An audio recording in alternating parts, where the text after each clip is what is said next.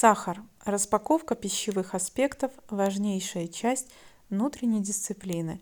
Йога неотделима от бытовых вопросов. Метод прост – услышать, осознать, реализовать. Сахар – первая пищевая санкальпа. Распознавание и устранение своей жизни суррогатов любви – одна из фундаментальных практик йоги бытовых ситуаций. Приступаем к циклу пищевых и режимных санкальп, направленных на высвобождение силы из пут неосознанных привычек повседневности. Почему я называю сахар суррогатом любви?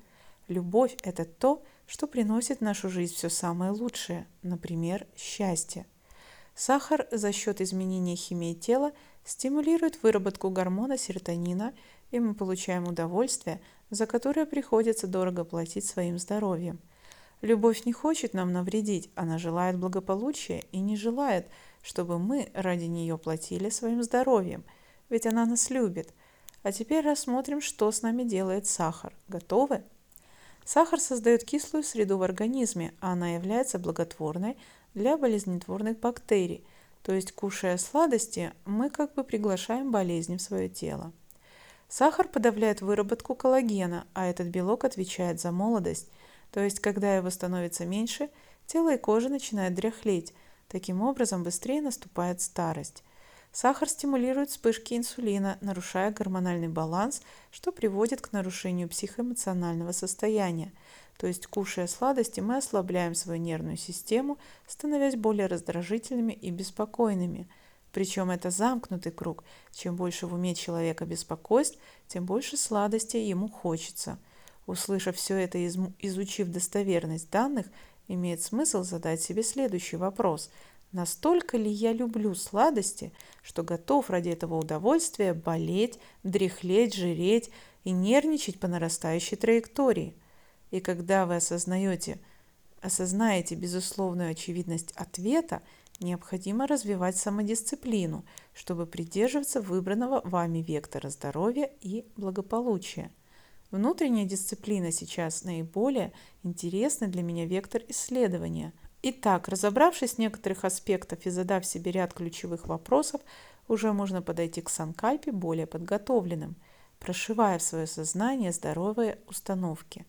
Я хочу быть здоровым. Мне не нравится, что сахар заставляет меня болеть. Я хочу быть молодым и сильным. Мне не нравится, что сахар заставляет меня стареть и дряхлеть раньше времени. Мне нравится ощущать покой и гармонию в своем уме, и не нравится, что из-за сахара в нем появляются лишние беспокойства и волнения. И также мне нравится, когда у меня красивое тело, и не нравится, когда оно застилается жиром из-за того, что я в плену у сладкого. Поэтому я решил воздержаться от употребления сахара, так как, разобравшись с тем, как именно он на меня воздействует, я осознал, что он явно противоречит вектору здоровья и благополучия, который я выбираю из состояния любви и благодарности к жизни. А краткосрочное удовольствие, которое сладкое доставляет, несопоставимо с тем объемом вреда, что он наносит мне в долгосрочной перспективе, отнимая у меня право быть здоровым и гармоничным человеком. Итак, первая пищевая санкальпа – сахар. Задача – убрать из своего рациона на 3 недели сладости совсем. Что точно необходимо исключить? Весь химический сахар, конфеты, шоколад, в том числе темный, пирожные, мороженое, варенье, джемы, колу и так далее. Любую сладкую выпечку тоже, естественно, исключаем. Далее исключаем сладкие фрукты, хотя бы на первые 10 дней. Бананы, виноград, груши, дыни и так далее. Можно 1 кислое яблоко в день. В том числе для качественной перезагрузки микрофлоры исключаем сухофрукты и мед. Не переживайте, мы вернемся к ним после санкальпы, но будем употреблять очень понемногу и очень осмысленно.